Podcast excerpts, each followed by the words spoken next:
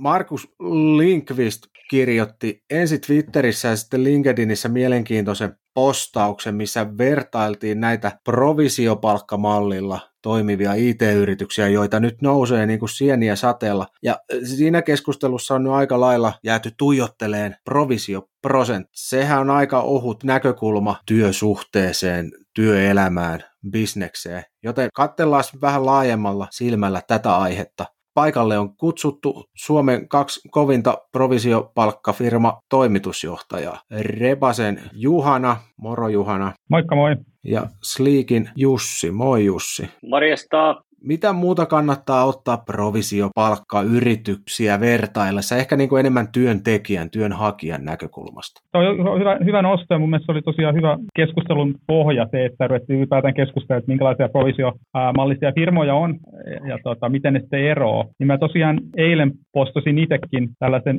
jutun, jossa mä sitten vähän listailin niitä asioita, että okei, että millä tavalla te yrityksiä voi erottaa toisistaan ja erityisesti sitten, jos työnhakijana tämän tyyppinen provisiomallinen firma onkin kiinnostava, niin mitä asioita hän kannattaa ottaa huomioon? Joo, ek- ekana sulla oli listaava palvelutarjoama. Kuvaatko lyhyesti, mitä hait erottautumistekijä kulmasta? Niin, no tietyllä tavalla ehkä työnhakijan kannalta jotenkin oleellista se, että onko minulla, jos työnhakijalla on tietynlainen osaaminen ja kyvykyydet, onko tällä yrityksellä tarjota minunlaiselle tekijälle sitten projekteja? Ja, ja sehän on tietenkin aika oleellinen kysymys, että jos tällainen provisiopohjainen firma esimerkiksi ei eti designereille projekteja ollenkaan, niin ei sinne välttämättä kannata laittaa itsellekään CVtä menee. Tietenkin tämä tietenkin erottautuu paljon paljon, että kuinka paljon erilaisia palveluita tarjotaan. Ehkä niinkin, että, että tota, jos firma selkeästi profiloituu johonkin tiettyyn osa-alueeseen, niin ehkä se on niin kuin hyvä niille sen alan asiantuntijoille, että sinne niin kuin kerääntyy Juh. sitä osaamista. Joo, ehdottomasti, että on vaikka johonkin tiettyyn, ajatellaan .NET-teknologiaan erikoistunut yritys, niin kyllähän se sitten niin kuin äkkiä sitä osaavaa jengiä on siellä ympärillä siihen tiettyyn aiheeseen liittyen.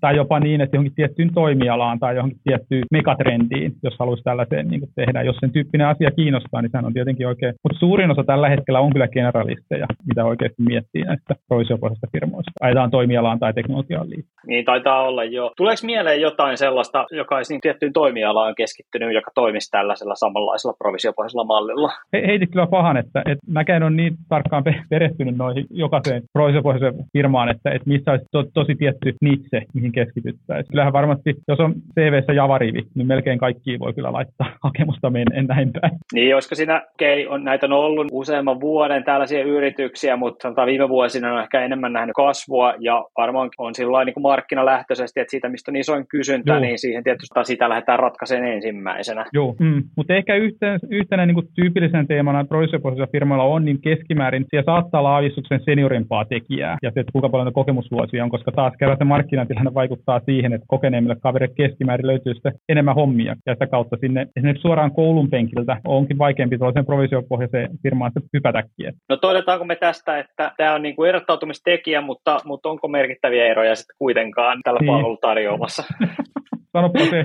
No mennään sitten eteenpäin, asiakkuudet ja projektit. No tämä on tietenkin tärkeä asia, mutta ymmärtää, että minkälaisia asiakkuuksia on, koska konsulttifirmalla itsessään on harvoin sitä niin sanotusti back office-työtä näille asiantuntijoille tai sisäistä työtä, vaan se on käytännössä 100 prosenttia laskutustyötä, mitä tehdään. Jolloin se, että minkälaisia asiakkuuksia on ja minkälaisia asiakassopimuksia on, niin tietenkin sillä on vaikutusta. Myöskin se, että tehdäänkö sitten, pääseekö samoihin asiakkuuksiin töihin kuin vaikka muut työntekijät, vai onko täysin ripoteltu se yksittäisiä toimeksiantoihin, niin sekin voi ollakin olla tärkeä asia mä oon niin kuin sitä mieltä, että tämä on myös niin kuin ehkä yksi tärkeimmistä. Tämä on ehkä yksi, niin kuin, tai sanotaan, että tästä ei hirveästi julkisesti huudella näistä. Että se voi olla niin kuin, joko sopimuksen rajattu tai sitten ei vaan muuten haluta, niin kuin, ehkä se varmaankin sopimuksella rajattu, koska kyllähän niin kuin, olisi yritysten etu kertoa näistä omista niin kuin, asiakasportfoliosta ja toisaalta niin kuin, myyntikanavien niin kuin, laajuudesta tai tällaisesta. Tämähän on niin kuin, ihan selkeä semmoinen kilpailutekijä yrityksille ja myös sen, jos miettii työntekijän kannalta, niin ihan sellainen merkittävä päätöksentekoon vaikuttava on, asia. On koska tässä provisiopohjaisessa firmassa tosiaan se on, että okei, sä menet johonkin projektiin, mutta joskus se projekti loppuu, että missä sitten se seuraava projekti löytyy. Niin, että mitä laajempi se asiakasportfolio on ja mitä enemmän verkosto- ja yhteistyömekanismeja on sillä yrityksellä, niin kyllähän se sitten vaikuttaa taas kerran siihen todennäköisyyteen, että seuraavakin projekti on mielenkiintoinen ja hyvä tuntipalkkainen, joka tarkoittaa hyvää liksaa. Mutta oot oikeassa, että jokainen firma on vaikka omalla tavallaan näitä yhteistyösoppareita tehnyt, eikä esimerkiksi mulla ei ole tietoa, miten kilpailijat on, on noita vastaavia yhteistyökuvioita on tehnyt. Mutta esimerkiksi Rebasein kannalta niin meillä on selkeä strategia se, että se pääyhteistyökumppani tietenkin ollut Kofore, sen takia kun ollaan Koforen tytäryhtiö. Mutta sen lisäksi te ollaan niin avoimesti ja, ja tosi mielellään tehty myös muiden toimittajien kanssa yhteistyötä, ja sieltä tulee varmaan joku 10 prosentin liikevaihtoa. Ja Koforella itsellään on iso tämä asiakasportfolio Juh, ja juh. laajeneva, niin se on, hyödyttää sitten osiltaan juh. kanssa. Joo, ehdottomasti näin. Että niin kuin, mun mielestä tekijän kannalta ei se välttämättä niin väliä ole, että jos tekijän kannalta miettii, että, että projekti on mielenkiintoinen, mitä kautta se tulee, niin on mun mielestä vähemmän merkityksellistä kuin se, että jos on kiinnostunut Klojuresta tai jostain tietystä jutusta, niin pääsee tekemään sen tyyppistä projektia, mitä itselle kokee mielekkää. Että onko se suora mm. asiakkuus itsellä vai tuleeko se jonkun toimittajan kautta, niin sillä on vähemmän merkitystä. Sitten taas, jos siinä on pitkä se ketju, niin silloin yleensä se näkyvyys heikkenee ja se tuntihinta myöskin välttämättä yleensä aina pihenenee, koska siinä aina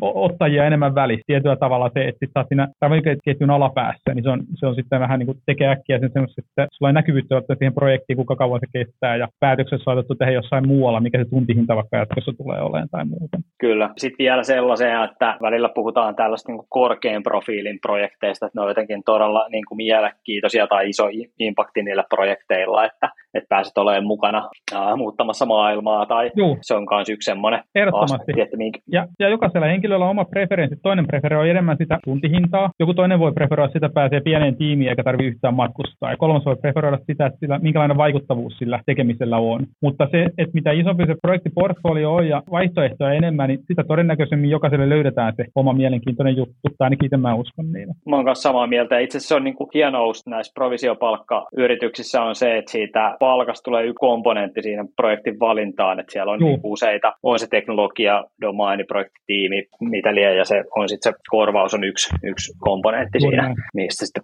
jokaiselle haetaan sitä oikeaa balanssia. Ollaanko me sitä mieltä, että tämä on niin oikeasti aika merkittävä erottava tekijä, ja tässähän on niin kuin, ne, mun mielestä keskeiset erot on siinä, että tukeudutaanko tämmöiseen verkostoon vai tehdäänkö omaa myyntiä, ja miten sitä mm. omaa myyntiä tehdään, ja miten vahva se on, niin ne on ne ehkä ne selkeät erot, miten sitä projektiportfolioa muodostuu. Kyllä, että Kyllä. Myös ymmärtää myös, että niin kuin yritykset on eri elinkaarensa vaiheessa, että yleensä pikkufirmoilla niin niillä on suhteellisesti aika vähän niitä omia asiakkuuksia. Sitten kun se tulee yritykselle ikää ja kasvua ja, ja muuta, niin sitä kautta myöskin se omia asiakkuuksien määrä tyypillisesti kasvaa. Mm. No mitäs pitäisikö meidän siirtyä tähän paljon puhuttuun kompensaatiomalliin, eli puhutaan näistä prosenteista ja näitä pyöritellään. Se monesti helposti se keskittyy se keskustelu tämän, montako prosenttia maksetaan palkkaa ja näin poispäin. Ja on toi niin kuin tietyllä tavalla, tämähän on yksi erottavista tekoja, mikä erottaa niistä perinteisimmistä IT-konsulttifirmoista, joissa tyypillisesti maksetaan sitä kuukausipalkkaa, riippumatta siitä, että mikä on sitten se itse projektin tuntihinta ja, ja siihen liittyvät kompensaatiot. Niin tämähän on se isoin erottava tekijä tästä segmentistä niistä muista IT-alan yrityksistä. Edelleenkin, niin oikeastihan kaikista tärkein, jos miten näistä niin kuin ansioista on se, että mitä sinne viivan alle jää. Että jos se provisioprosentti olisikin hirveän korkea, mutta tuntihinnat on matalat, niin silloin se tarkoittaa, että ei se välttämättä se ansiotulo on niin korkea kuin että semmoisessa diilissä, jossa on, onkin korkea tuntihinta ja vähän pienempi provisio. Et mun, mielestä, mun mielestä tekijälle kaikista kiinnostavinta on se, että mikä on se palkan, jos puhutaan pelkästään palkasta, niin miten jää sinne viivan alle. Just näin, ja sitten vielä jos ottaa huomioon sen, että voi olla jonkinlaisia bonusmalleja ja tällaisia niin kuin eri komponentteja siinä palkassa, niin oikeastaan se tavallaan vuosipalkka, se on se, mitä kannattaa taas seurata. Tämä on ehdottomasti hyvä pointti, tämä vuosipalkka. Että kuukausipalkka provisiofirmassa saattaa heitellä, riippuen ihan montako työpäivää on. Ja sitten kun niitä muita komponentteja, jos siihen on tuotu lisää, niin tuo vuosiansio on se, mitä kannattaa vertailla. Ja, ja tota, monesti ulkomaillahan puhutaankin työpaikassa vuosiansioista, ja mun mielestä se on paljon niin kuin suoraviivaisempi, koska sitten se niin kuin pitää sisällään ne asiat, mitkä erilaisia palkkioita tai palkkaa siihen kuuluukaan. Prosenteista vielä semmoinen niin kuin peruserottelu, että niitä näkee, niin kuin, että on maksettu 70 prosenttia palkkaa tai näin poispäin, ja toiset sanoo, että 50 prosenttia ja näin, niin niissä kannattaa aina olla tarkkana. Esitetään näitä prosentteja, että puhutaanko siinä, että yritys käyttää näin monta prosenttia liikevaihdosta palkkoihin, vai, vai puhutaanko siinä, että yksittäisen henkilön liikevaihdosta bruttopalkka on näin paljon, vai missä siinä puhutaan? Sanotaan näissä yrityksissä, joissa puhutaan niin kuin 50 prosentin provisiosta, että se palkka on 50 prosenttia liikevaihdossa, niin siinä tarkoitetaan nimenomaan, että bruttopalkka on. Eli jos teet tunteja niin paljon, että laskutat 14 tonnia, niin bruttopalkka on 7 tonnia. Ja sitten jos prosentit on niin kuin isompia, että käytetään palkkoihin, niin sitten siinä on näitä palkan sivukuluja mukana, jolloin tota, okei, toki sitä liikevaihtoa käytetään niihin, mutta se ei ole se sama, että mitä, mitä se työntekijä saa. Just sen takia, että kannattaa miettiä siinä bruttopalkkana ja sen lisäksi siinä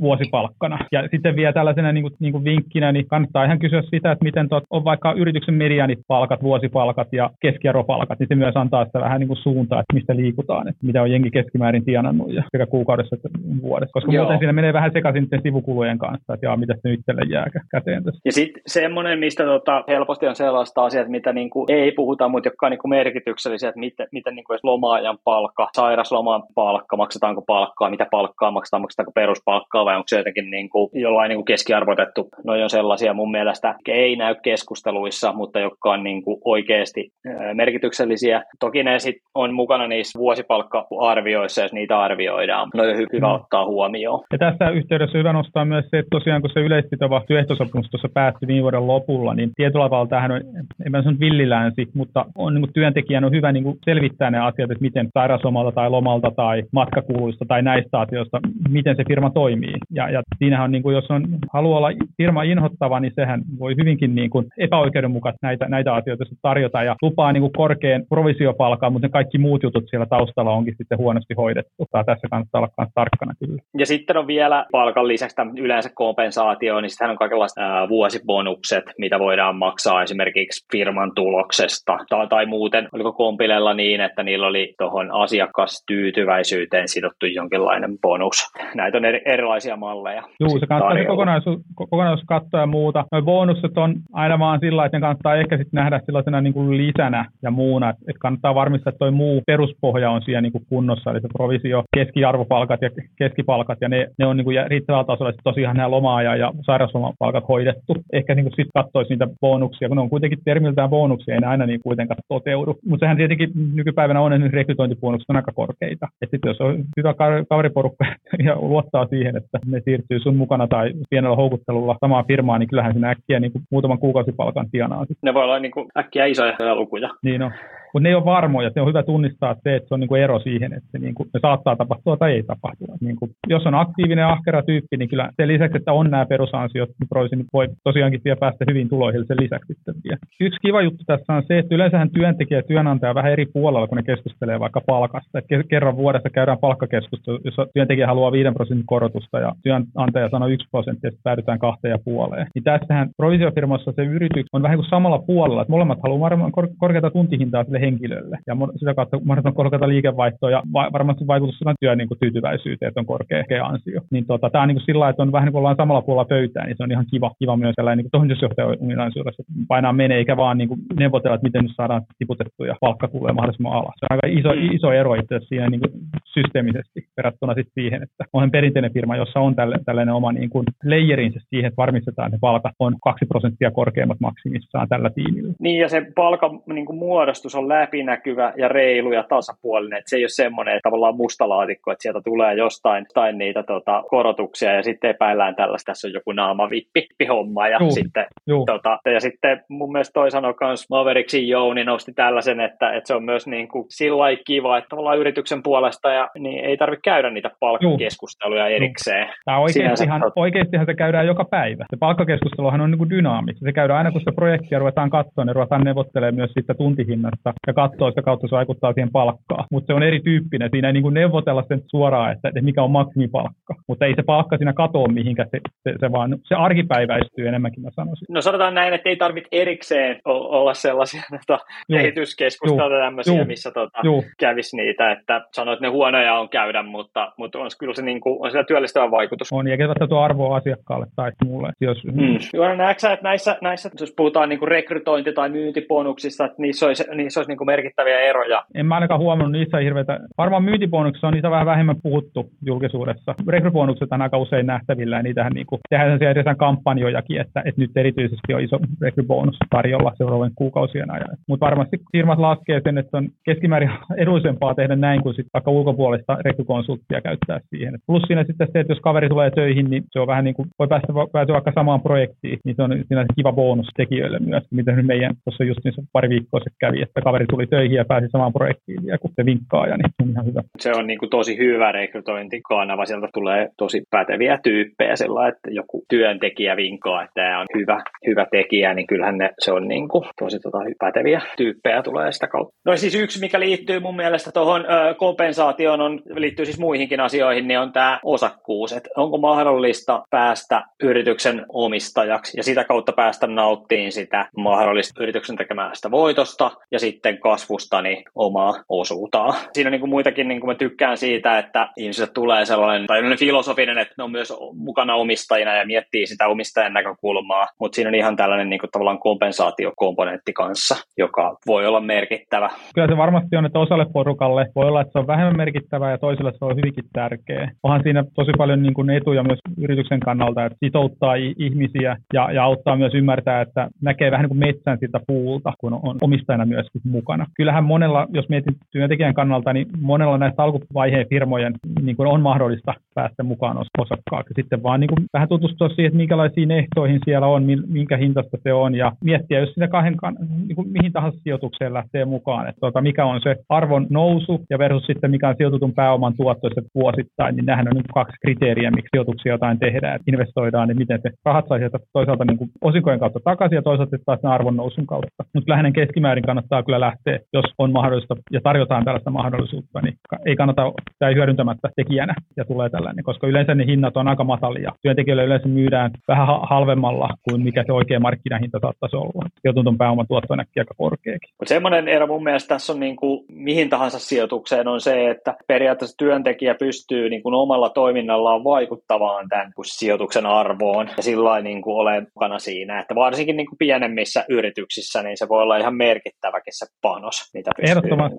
Toi, onhan toi, ja, ja pystyy myöskin näkemään sitä, että minkälainen se on sitten sijoituskohteena, että kun on itse siinä mukana toiminnassa ja, ja äkkiä sen luottamuksen siihen saa rakennettua. Että, ja sen takia varmasti on, no meillä kun oli Rebase viime, tai niin kuin tänä vuonna oli henkilöstöanti, niin yli 80 prosenttia lähti siihen mukaan. Että olihan se tosi, se on niin kuin luottamuksen osoitus myöskin firman johdolle päin, että jengi on niin kuin mukana siinä ja kaikki samassa veneessä. Onko sulla näkemystä näistä tavallaan muista mallista? Okei, mä tiedän, että tota, on olemassa sellaisia provisiopohjaisia konsulttiyrityksiä, joissa ei ole tota, tällaisia anteja, vaan että siinä se perustajajoukko haluaa pitää kiinni näistä omistuksista ja kenties sit muilla tapoin palkita sitä työntekijöitä. Eikö se ole olemassa tällaisia, niin kuin, että se omistus on myös isommin mukana siinä kompensaatiossa? Näin mä oon ymmärtänyt. En ole itsekään tarkemmin noihin tutustunut, mutta melkein sanoisin niin, että jokaisella yrityksellä on vähän omanlaisensa malli tuohon omistusjärjestelyyn. Että joko, joko se on suoraan siihen, se dilutoidaan, eli se kaikkien nykyisten osakkeenomistajien niin kuin osakkeen arvo pienennetään, että siihen tulee uusia os- osakkeenomistajia mukaan tai jollain muulla tavoin sitä tehdään. Mutta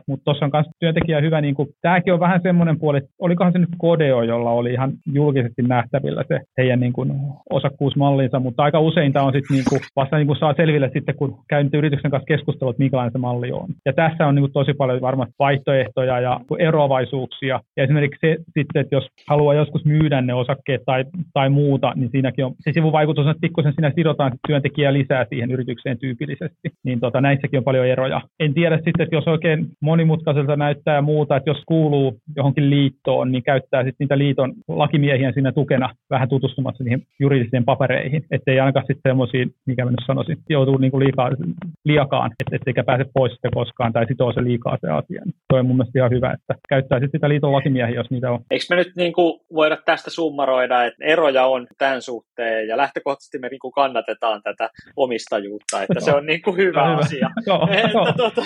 Summa summarum, kyllä se näin on.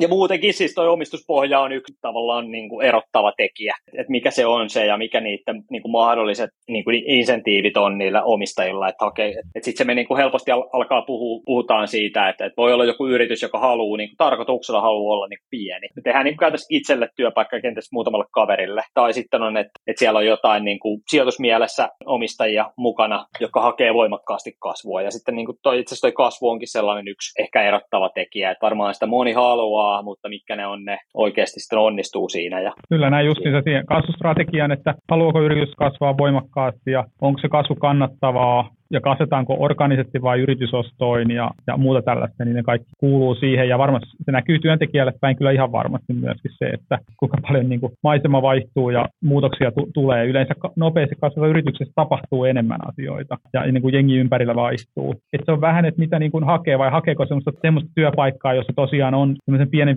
firman kulttuuria ja välttämättä kasvu ei ole kovaa, vai haluuko semmoista nopeasti kasvavaa yritystä työntekijänä. Tietenkin se, jos on osakkaana siinä mukana itse työntekijä, niin voi olla, että äkkiä vaaka kallistuu sinne puolelle, että haluaa myöskin vähän sitä kasvua siihen, eli mm. sijoitukselle tuottoa. Niin, tietysti sitä voi niin kuin niinkin miettiä, että jos yritys ei kasva, niin pieneneekö se? Että se on vaikea pitää niin kuin, tavallaan stabiilia, että kyllähän lähtökohtaisesti niin yritystoiminta, joka että ne haluaa niin kuin jatkossa tehdä pärjätä paremmin kuin nyt, että onko se niin kuin Se on just sitä, että voi miettiä semmoisena just, että pallona, joka on siinä pinnalla, että se pyörähtää jompaan kumpaan suuntaan, että joko se pyörähtää sinne niin kasvun puolelle tai että rupeaa pieneneen, että harvaan ihan niin kuin paikallaan, toi ihan hyvä. Mutta tuossa mä oon ehkä, ehkä vähän niin kuin haastan tota, pieni yritys tai kasvuyritys ja mahdollisesti suuri jossain kohtaa, niin, niin kyllä mä näin, kun näen niin, että, että se on mahdollista mahdollista rakentaa se yritys niin, että se on niin kuin, tavallaan työntekijän kannalta parempi paikka isompana kuin pienempänä.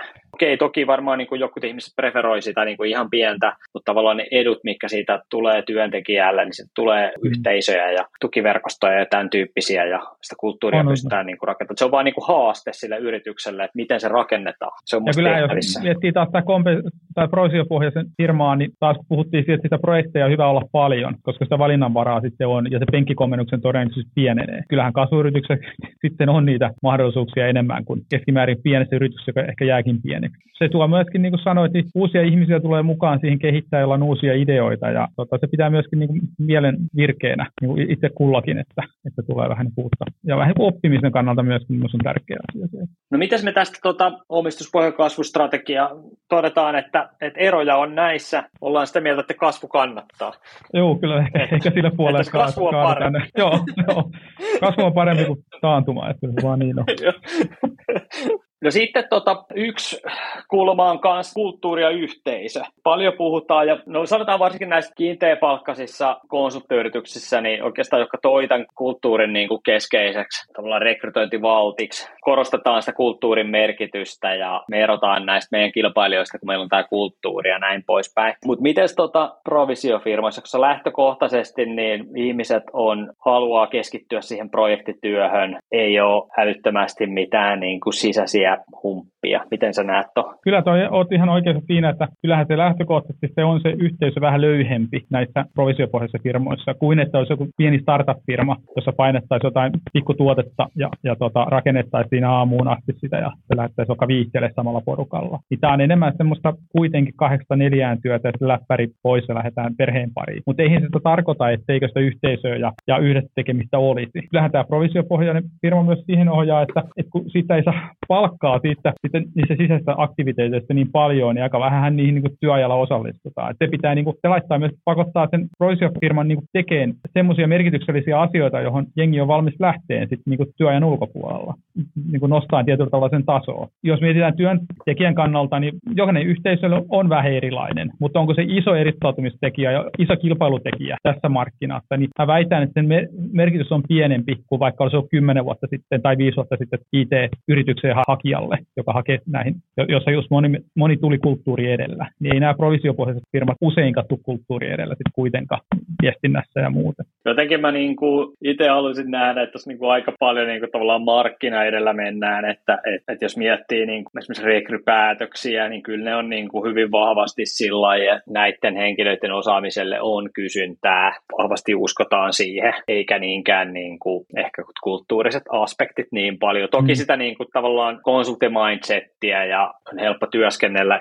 on mukava ihminen ja helppo työskennellä ja näin poispäin, niin, niin tota, sen merkitys on, on niin kuin tosi tärkeä, ehkä tärkeämpi koskaan, mutta tällaisia niin kuin muuten, että se on niin kuin hyvä tai huono. Että, et... Tietyllä tavalla, että kyllä me halutaan olla, moni kuulla johonkin laumaan tai tiimiin tai porukkaan, että, että sinänsä se, että yrityksessä ei ole mitään muuta kuin se projektityö, niin on, onhan sekin vähän sillä niin kuin, voisi olla vähän onttoa sitten. Ainakin me ollaan Riipeissä huomattu ihan hyvänä tapana, että meillä on aamiaisia silloin tällöin käydään saunailtala järjestetty pikkojoulu ja kesäjuhlia tällaista. Pidettiin ensiapukoulutus, mihin melkein puolet henkilöstöstä tuli, vaikka ei ollut laskutettavaa työtä, niin on tosi niin kuin hyvä mittari sille, että ollaan niin kuin kuitenkin valmiita tekemään yhdessä juttuja, kunhan se on tarpeeksi mielenkiintoista. Tehokasta ja, ja järkevää. Mutta on hyvä tunnistaa, että moni henkilö, joka provisiopohjaiseen firmaan hakee, niin on ehkä nähnyt sen ajan, jossa on paljon ollut sitä tapahtumaa siellä ja erilaista mm, niin happeningia keskellä päivää ja varmaan itsekin ollut aktiivisena, niin voi olla, että sellaisia elämänvaiheita sopii. Ainakin mikä meille on tullut, niin on just se, hakee semmoista elämänvaihetta, että on muutenkin aika, aika kortilla, niin silloin osallistutaan vaan vähän asiasta projektityöhön ja sitten, niin kuin hyvällä omalla tunnolla lähtee vaikka perheen pariin, eikä tarvitse stressata sitä, että nyt jäi tämä firma iltahumpat väliin. Kyllä meillä on sama fiilis. Ja mä näkisin niin päin, että, että kyllähän niin kuin selkeästi tilausta on näille yhteisille tapahtumille ja näin, mutta se haastaa sitä, että ne pitää olla tosiaan mielenkiintoisia. Sitten ne pitää todellakin niin kuin olla kalenterissa riittävän ajoissa. Ihmisiä, joilla on niin kuin ruuhkavuodet meneillään, ei ihan niin kuin, että mitäs perjantai. Ei, ei, ei ihan toimi. Tai ennemmin niin kuin sitten ajoissa kalenteri ja silti tulee niin kuin yllätyksiä, että kaikki ei pääse. Ja moni haluaa olla niin kuin mukana tarinassa on niin kuin osa tätä juttua. Että todetaan, että niin kuin, eroja on, kaikilla varmaan on jonkinlainen kulttuuri ja sitten on vähän sitä sillä että mitä pienempi se yritys on, niin sitä enemmän se niin kuin uusien yksilöiden varassa se kulttuuri, että ne voi niin kuin rakentamassa mm. sitä. Et mä voisin sanoa, että tällä on merkitys, mutta ehkä merkitys on pienempi kuin mikä se oli semmoisia, jos hakee johonkin IT-yritykseen jossain kuukausipalkalla, jossain paljon häpeningiä. Vai, voi väittää, että merkitys on pienempi tässä päätöksenteossa, kun hakee provisiopohjaiseen firmaan. Tai kaikessa ehkä on vähän sitä kulttuuria, että pyritään niin pysyä vähän pois tieltä, että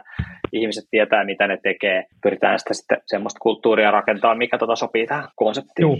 No miten sitten tällainen, joka ehkä yleisestikin on paljon ollut pinnalla, työaika, etä, miten suhtaudutaan etätöihin? Musta tuntuu, että meillä on ainakin kaikki tekee etätöitä ja se on niin kuin tosi suosittua noissa meidän asiakasprojekteissa. Viimeisten vuosien aikana tämä on aikamoisen mullistuksen tapahtunut tämän, tällä rintamalla. Ja, ja samoin meillä suurin osa jengistä tekee etätöitä niin kuin päivittäin ja on tällä merkitystä silloin. Ja ihan varmasti se, että, että on sellaisia projekteja tarjolla, että etätöihin on mahdollista päästä.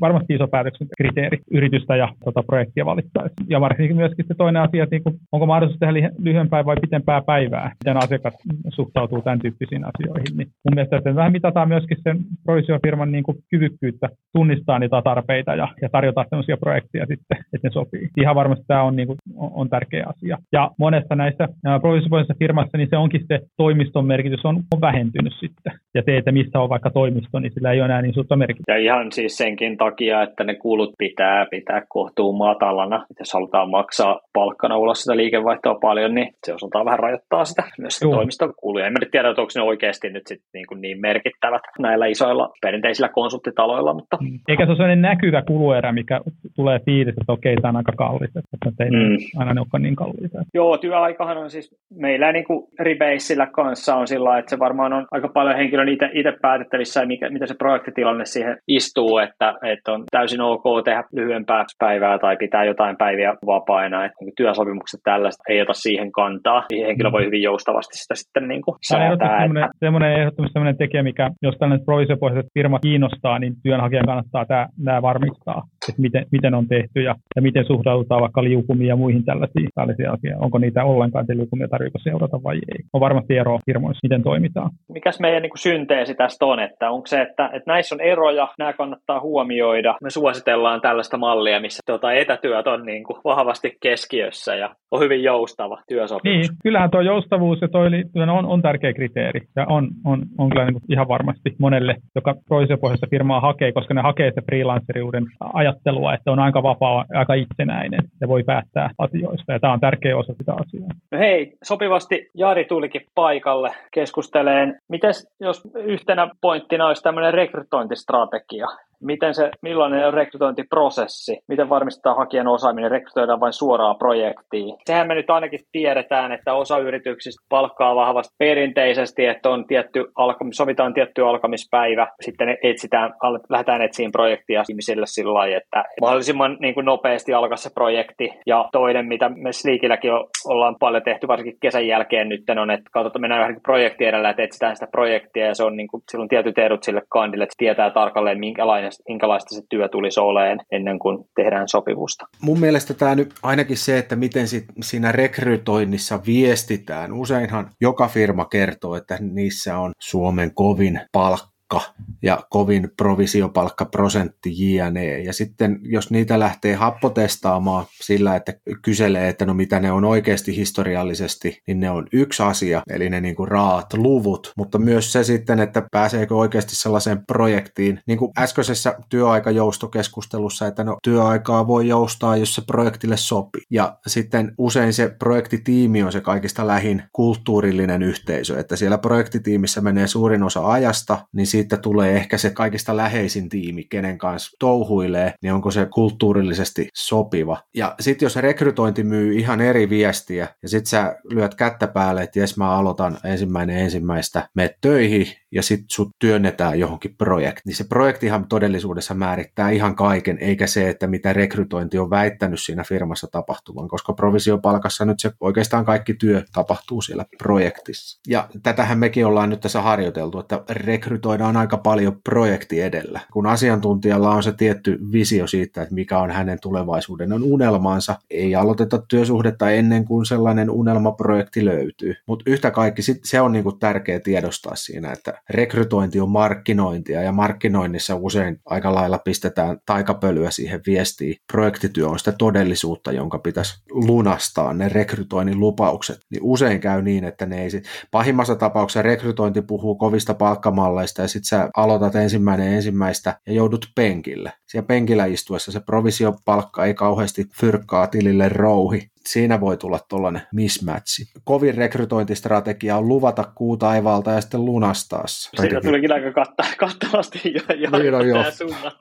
Mutta siis tuosta tuli mieleen vielä, tässä ne ehkä, ehkä korostuu niin kuin yrityksen rekrytoinnin niin kuin osaaminen ja mi- miten sitä pystyy tekemään, käymään sitä kommunikointia. Toinen asia, mikä, mikä mulle tuli, mikä niin kuin liittyy tähän näin, on, niin puhutaan niin kuin staffauksesta, että niiden oikeiden projektien löytäminen sille henkilölle. Onko se sitten uusi, onko se rekrytoinnin kautta tulee vai onko sitten niin kuin nykyinen projekti loppu, että miten ne hoidetaan ja se on niin kuin, a, niin kuin tavallaan se tehokkuus ja, ja niin kuin, että miten tavallaan erityisesti sille, niin kuin sille henkilölle itselleen jää semmoinen vaikutelma, että saatu hyvä, hyvä projekti hänelle. Joo, varmaan toi provisiomalli firmat on muuttanut varmaan se rekry, tapaa rekrytoida, koska aiemmin kun rekrytoitiin, niin rekrytoitiin aina yritykseen ja, ja kuten Jari tuossa sanoi, niin provisiofirmoissa aika pitkälle on sitä projektityötä, mitä tehdään, niin se on siinä projekti, jonka tärkeää olla siinä, keskustelussa mukana. Samoin me Rebaseilla ollaan useat henkilöt palkattu suoraan projektiin. Välillä ollaan palkattu myöskin henkilö, vaikka vähän muutaman kuukauden päähän aloittaa. Ja, ja tota, tietyllä tavalla siinä taas on se etu, että se on molemmille sit niinku helppo niinku sopia se päivämäärä ja ruveta katsoa se projekti, jos on vähän eteenpäin. Se ei siitä kandilta taas sit vie, niinku, miten mä sanon, kapasiteettia, että se niinku viikoittain nyt saa jotain kolmelta neljältä provisiofirmalta viestejä, että nyt on tällainen tulossa, tällainen tulossa ja lähdetkö tähän ja, ja muuta. Et se on vähän ylipäätään, niin kuin, tai tämä on oma neuvon, että jos on niin kuin, yritystä vaihtamassa, se on vähän kuin jos vaihtaa autoa tai asuntoa, niin sille kannattaa varjota se oma aikansa, oli sitten kuukausi, kaksi, kolme, eikä niin, että niin kuin joka vuodessa toiseen katsella, että mitä nyt on tarjolla, mitä, koska se vie kapasiteettia kaikesta muusta elämästä, kun on tällainen niin kuin niin välitilassa. Ja, ja toinen sitten se tietenkin tekee se, että tämän tyyppinen rekrytointi tekee hyvin, niin kuin, pitää olla nopea, niin kuin Jussikin tuossa sanoi, että tappaus pitää olla tosi nopeita, että, että kun se oikea projekti löytyy, niin sitten siinä pitää sen kandingin tehdä aika nopea päätös ja sitten pitää edetä aika nopeasti, koska sitten siinä yleensä on kuitenkin ne irtisanomisajat kuukausi tai jollain jopa kaksi, niin yleensä asiakas tarvii heti huomenna sen tekijän, niin että siinä niin löydetään tämä yhteisymmärrys siitä. Niin toi on niin totta. Toinen puoli taas on siinä rekrytoinnissa se, että miten se firma, että, minkälaiset niin tavat on varmistaa, että se osaaja on osaava. Vaarahan tietenkin monella firmalla on nykyään, kun tekijöitä on aika kortilla, niin palkataan kaikki, joilla löytyy Java-rivi sieltä CVstä. Ja se on varmasti yksi tapa tehdä. Mutta sitten loppuviimeksi miettii tällaista IT-konsulttifirmaa, niin jos ei sitä osaajien osaaminen on sillä hyvällä tasolla, niin sitten se tuote on aika sit niinku, se on vaikea siellä asiakkaassa päästä niitä lupauksia pitää. Tai itse näen, on tärkeää, että katsotaan, että henkilön osaaminen myös, myös varmistaa tämän rekryprosessin aikana. Ehdottomasti. Ja sitten myös niin kuin, jotenkin näen, että se on myös niin kuin sille kandille niin sellainen niin kuin tavallaan meille kaikki muut on tarkastettu tai, tai siis sillä käytetään saman prosessin läpi, että se tiedetään, että ollaan hyvässä polkassa voi käydä, käydä niin, että päädyt sitten muiden saman firman tekijöiden kanssa samaan tiimiin, niin se on hyvä, on se osaavaa kaveri, koska se oppiminen tapahtuu niissä projekteissa ja niissä tekeminen siellä. Osaavien kaveritten kanssa yhteen, niin, niin sieltä sitä oppimista tapahtuu kyllä. Joo. Jos ajatellaan työnantajan tai työntekijän kannalta, jos mietitään viestäkulmaa, niin ehkä se, niin kuin, näissä varmasti on paljon eroja. Se niin kuin on varmaan hyvä niin kuin peili, että miten tämä rekrytointi ja siihen liittyvä jo staffaus toimii, niin se antaa kuvan siitä yrityksestä varmasti myöskin aika paljon. Että jos ei sieltä viikkokausiin kuulu mitään ja ei oikein projektiaika tarjolla, niin se on signaali jostain. Mitä sitten mietitään sitä rekrytointikulmaa ja ehkä staffauskulmaakin, niin onko näissä sitten eroja? Onko näitä niin kuin miten helppo vertailla? Onko Mun mielestä niin kuin... se, että niin kuin se, mikä on se utilisaatioaste, niin se tietenkin kertoo numerona sen, että kuinka todennäköistä olla projektissa tai penkillä. Niin se on myös hyvä työntekijän aina, tai kandin aina kysyä, että mikä, millä todennäköisyydellä projekteja on, koska sitten kuitenkin sitä staffausta tulee sen vaiheessa, kun se eka projekti loppuu ja muuta, niin hyvä varmistaa, että se, se niin kuin toimii. Jos on kavereita firmassa, niin se on hyvä tapa myös vähän kysellä, että, että miten tämä homma on toiminut. No mitäs meillä muita sitten olisi erottavia tekijöitä?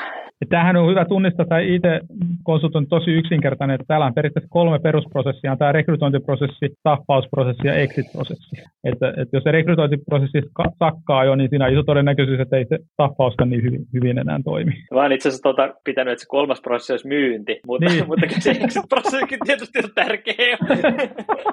jos miettii eroja, niin, niin. tyypillisesti hän on niin IT-firmalla on kaikenlaisia muita työsuhdeetuja ja muita tarjolla ollut, mutta tämä Proisio-firmat yleensä, niin siinä on taas vähemmän sitä koska perinteisesti tai tyypillisesti niitä on vähemmän niitä mm, erilaisia muita sen, sen palkan ja mu- palkkioihin liittyviä lisäksi sitten, jos puhutaan lounareista, tai jostain muista tällaisista perinteisistä sähköpyöräjutuista. Se on niin kuin pienemmässä merkityksessä tässä, koska se kaikilla on melkein sama idea, että se maksetaan aika isosti niin kuin isoa palkkaa ja sitten jengi saa itse päättää sen, sen, että mihin se sitten laittaa. Mutta varmasti näissäkin on eroja ja eri, vähemmän sitä puhutaan kuin vaikka taas viisi vuotta sitten, kun vähän kuin kilpailtiin, että kella on eniten, eniten erilaisia tai työsuhdeetuja tarjolla. Tai lähtökohtaisesti varmaan ne on aika matalat tai pienet ja sitten, että onko niillä minkälaiset merkitykset. Niin se on tietysti yksilöllistä, että jollekin voi olla jollekin jutulle niin isokin merkitys. Ja... Monihan on sitten semmoinen asia, kun vietitään vaikka yrityksen rakennetta tai muuta, niin eikä se työntekijän suuntaan tärkeää asia, että homma toimii. Että se, että onko siellä sitten niin kuin, kuinka verkostomainen organisaatio on ja onko jotain back vai ei, niin onko sitten työntekijälle niin suurta merkitystä enemmän, että niin kuin palkat tulee ajallaan ja tulee oikein laskettua ja tota, fasiliteetit muutenkin toimii ja, ja läppärit ja kaikki on tilattu etukäteen ja muuta, niin ehkä se on se use case sille työntekijälle päin, että homma toimii hyvin. Niin on niitä, nimenomaan niitä hyviä projekteja on tarjolla. Juu, Et se on niin kuin, kyllä ne varmaan, mä sanoisin, että noissa, sitten noissa työsuuden eduissa niin ollaan aika pitkälle sillä linjalla justiinsa, että saat valita läppärin ja puhelimen ja sitten on jotain pienempiä. Että, että mitä me tästä synteesi on, että eroja kenties on, mutta ei merkittäviä. Kyllä se varmasti näin on, että ei, ei se ole, ei, vaikea kuvitella, että kukaan hakee Proisio-firmaan töihin lounasselleiden takia. Okei, että teillä oli lounasseli, että teillä ei ollut, mä tunkin teille töihin. Ja siinä voi yrittää leikata sitä tunnesidettä pois, että jos on ollut vaikka firmassa, missä on kulttuuriseteli ja sitten sillä kulttuurisetelillä on ostanut itselleen aina vuosijäsenyyden kuntosalille, jotta sieltä saa sitten sen jo vuosittaisen juomapullon. Ja sit, siitä on tullut niinku sellainen identiteetti, että sulla on aina se uusin vuosittainen kuntosalijäsenyyden juomapullo, niin sitten sä niinku vaihdat sellaiseen työpaikkaan, mistä taas saa sen kulttuuriseteliedun, versus että sä vaihdat työpaikkaan, mistä saa vaikka 20 000 euroa vuodessa enemmän palkkaa, kun ne kaksi lukua vetää jotenkin juomapullo ja 20 tonnia Excelissä samalle viivalle, niin se leikkaa aika nopeasti sen tunteen pois, että kumpaan siinä sitten äänestäisi jaloillaan. Olkaa jotenkin armottomia itsenne kanssa, kun vaihdatte työpaikkaa, että älkää vaan minkään juomapullon perässä vaihtaa. Joo, kyllä se on myös hyvä ohjaa, jos kandi hakee tämän tyyppiseen firmaan yleisesti, niin laittaa ihan faktat pöytää, plussat ja miinukset ja tota, sen mukaan se rupeaa niin kuin priorisoimaan sieltä. Ja näiden justiinsa näiden teemojen varmaan, mitä tässä käytiin ympärillä, niin miettii, että mitkä hänelle on tärkeitä. Varmasti se kompensaatiomalli on yksi, mutta tosiaan, että minkälaisia projekteja tarjolla, pääseekö osakkaaksi vai ei. Sitten tämä työaika, etätyö, tämän tyyppiset jutut, laittaa itselleen niin ne ylös siihen ja antaa omat niin kuin painopisteet niille ja sitten rupeaa laittaa firmoja, juttelee parin kolmen firman kanssa äkkiä, noin tiedot sieltä tulee. Niin se on helposti saa pragmaattisesti valittua se, mikä itselle sopii parhaiten sillä hetkellä. taas sekin somekanavista saa helposti sellaisen fiiliksen, että no mitä tahansa tekee, kun saa sitten riittävästi palkkaa, mutta kun istuu täällä rekrytoinnin toisessa päässä, niin ihmiset on aika kypsiä sitten oikeastaan niin kuin ihan mielenkiintoisinkin duuneihin, silloin kun sitä mätsiä ei vaan löydy. Ja silloin ihmiset on valmiita kyllä vaihtaa tosi kova palkkasistakin duuneista niin kuin järkevän palkkaseen duuniin, kunhan joku tarjoaa järkevän projektin. Järki käteen siinä, että, että joo, että mulle maksetaan noin paljon, että mä teen ihan mitä tahansa. Ekana päivänä jo huomaa, että kuninkaalla ei ole vaatteita, jos tollain huijaa itteensä. Mun mielestä tuossa on hyvä, on hyvä tuntea niin oma itteensä siinä, että, että mikä, mikä itsellä on tärkeitä asioita ja mitkä, mitä asioita arvostaa. Valitsee sitä kautta se mielenkiintoisen projektin ja, ja yrityksen. Ja hyvähän puoli nyt näitä provisiopohjaisia firmoja on paljon tarjolla. Ja se on niin kuin työntekijän ja kandin etu, että sillä on niin kuin vaihtoehtoja paljon. Ja silloin pitää ollakin riittävä itsekäs. Ei ota ensimmäistä vaihtoehtoa, että kun Headhunter ottaa yhteyttä, vaan katsoa joku toisen siinä kanssa ja saa vähän benchmarkattua, vähän kuin autokaupassa, niin kannattaa toinenkin auto käydä koeajaa ennen kuin sitten tekee lopullisen päätöksen. Vedetäänkö loppuun sitten, tuleeko mieleen jotain merkittäviä juttuja, jotka kannattaisi ottaa huomioon tässä, tai mitkä on erottautumiskeinoja? Aika paljon me käytiin näitä läpi tässä justiin, tosiaan sanoinkin niissä työsuhdeetuissa ja muissa, että niitä on vähemmän. Tosiaan puhuttiin se sijainnista, että onko se merkitys, onko toimistoja, missä on toimistoja. Moni muu on mun mielestä se on niin päin, että homma niin kuin toimii, että, että onko se niin väliä, että minkälainen yrityksen niin kuin imako tai viestintä on. Valitseeko joku sen takia provisopoista firmaa, että niiden tone of voice on vaikka sellainen, mikä miellyttää itseensä. Voi olla, mutta ehkä vähän vähemmän. Yksi, mikä tulee itselle mieleen vielä, niin on ekosysteemi. Että ollaan jossain ekosysteemissä. Musta tuntuu, että ne ekosysteemit toimii vähän eri lailla ja toiset toimii vähän niin kuin tehokkaammin kuin toiset. Että siitä kannattaa myös, jos, jos ollaan niin tämmöisessä ekosysteemissä mukana, niin kannattaa sitten kysyä, että mitä se tarkoittaa, mikä se on se hyöty sille yritykselle, mm. että ollaan mukana tässä ekosysteemissä. Toi oli hyvä nosto, joo. Ja, ja sitä kautta, jos se projektitarjonta sitten taas konkreettisesti näyttäytyy sille tekijälle ja ne tuntihintojen kautta. Sit. Että jos on hyvin, hyvin toimiva ekosysteemi, se näyttäytyy hyvänä projektiportfoliona, näyttäytyy hyvänä tuntihintoina, näyttäytyy sillä, että ne projektit on merkittäviä, jne. Että sieltä tulee näitä monia yksittäisiä asioita, mitä tässä jo käytiinkin läpi. Ja yleensä saadaan boostia siihen myyntiin Juh, ja siihen projektiportfolioon. Vetääkö Juhana vielä loppuun summarun, että mitä Kandin kannattaa kysyä, kun vertailee provisiofirmoja? Jos mä mietin sellaisia niin kuin tärkeitä KPI-kysymyksiä, niin tietenkin se keskipalkka on hyvä kysyä ja, ja myöskin se, niin kuin puhuttiin vuosiansiosta ja muuta, että mitkä ne on ja medianipalkat ja tällaiset, että tuosta pohjaa. Ja sitten toinen on tietenkin, että millä todennäköisyydellä minulla, minulla löytyy projekti, eli just tämä utilisaatio, eli tämä, että millä, koska tässä kuitenkin on riskinä aina se penkkikomennus, niin tämä kertoo siitä, että kuinka hyvin se staffaus ja myynti on toiminut siellä. Henkilöstötyytyväisyys kannattaa aina kysyä, sillä taas moneen asiaan vaikutus, tai se on monen asian summa. Ja siinä henkilöstötyytyväisyys kannattaa varmistaa, että joskus firmat keksii vähän omia tapojaan kysyä ja saada näitä tuloksia, niin, niin tota, mitä vertailukerpoisempaa ne tulokset on, niin sen parempi. Että jokainen tietää, että numeroilla voi leikkiä mitenkä vaan. Joka tapauksessa henkilöstötyytyväisyys ja sitten henkilöstövaihtuvuus myöskin, koska tietenkin se on osa sitä henkilöstötyytyväisyyttä, mutta se, että jos koko ajan ovet käy molempiin suuntiin, niin eikä sielläkin ole sitten jotain asioita ehkä vähän väärin tehty. Ja ehkä viidentenä vielä, mikä tuossa ei puuttukin, niin asiakastyytyväisyys vielä ehkä viidentenä, että miten asiakkaat on tuumannut. Niin nämä on mielestäni ihan perusjuttuja, niin hyvä aina niin selvittää yrityksessä. Mun mielestä tästä on hyvä summaroida, että IT-ala on aina vaan tulevaisuuden ala. Jos joskus, niin nyt kannattaa olla IT-alalla ja erityisesti provisiopalkkamallilla toimivassa yrityksessä. Silloin saa just sen projektin, minkä haluaa, kehittyy siihen suuntaan, mihin haluaa. Silti se työn ja elämän, eli työelämän holistinen tasapaino säilyy. Ja saa vielä kovaa markkinakorvausta. Se nyt tuli tässä happotesta. Ei muuta kuin rohkeasti hakea. Tervetuloa. Joo. niin on. Juhana ja Jussi, kiitos. Kiitos. Kiitos.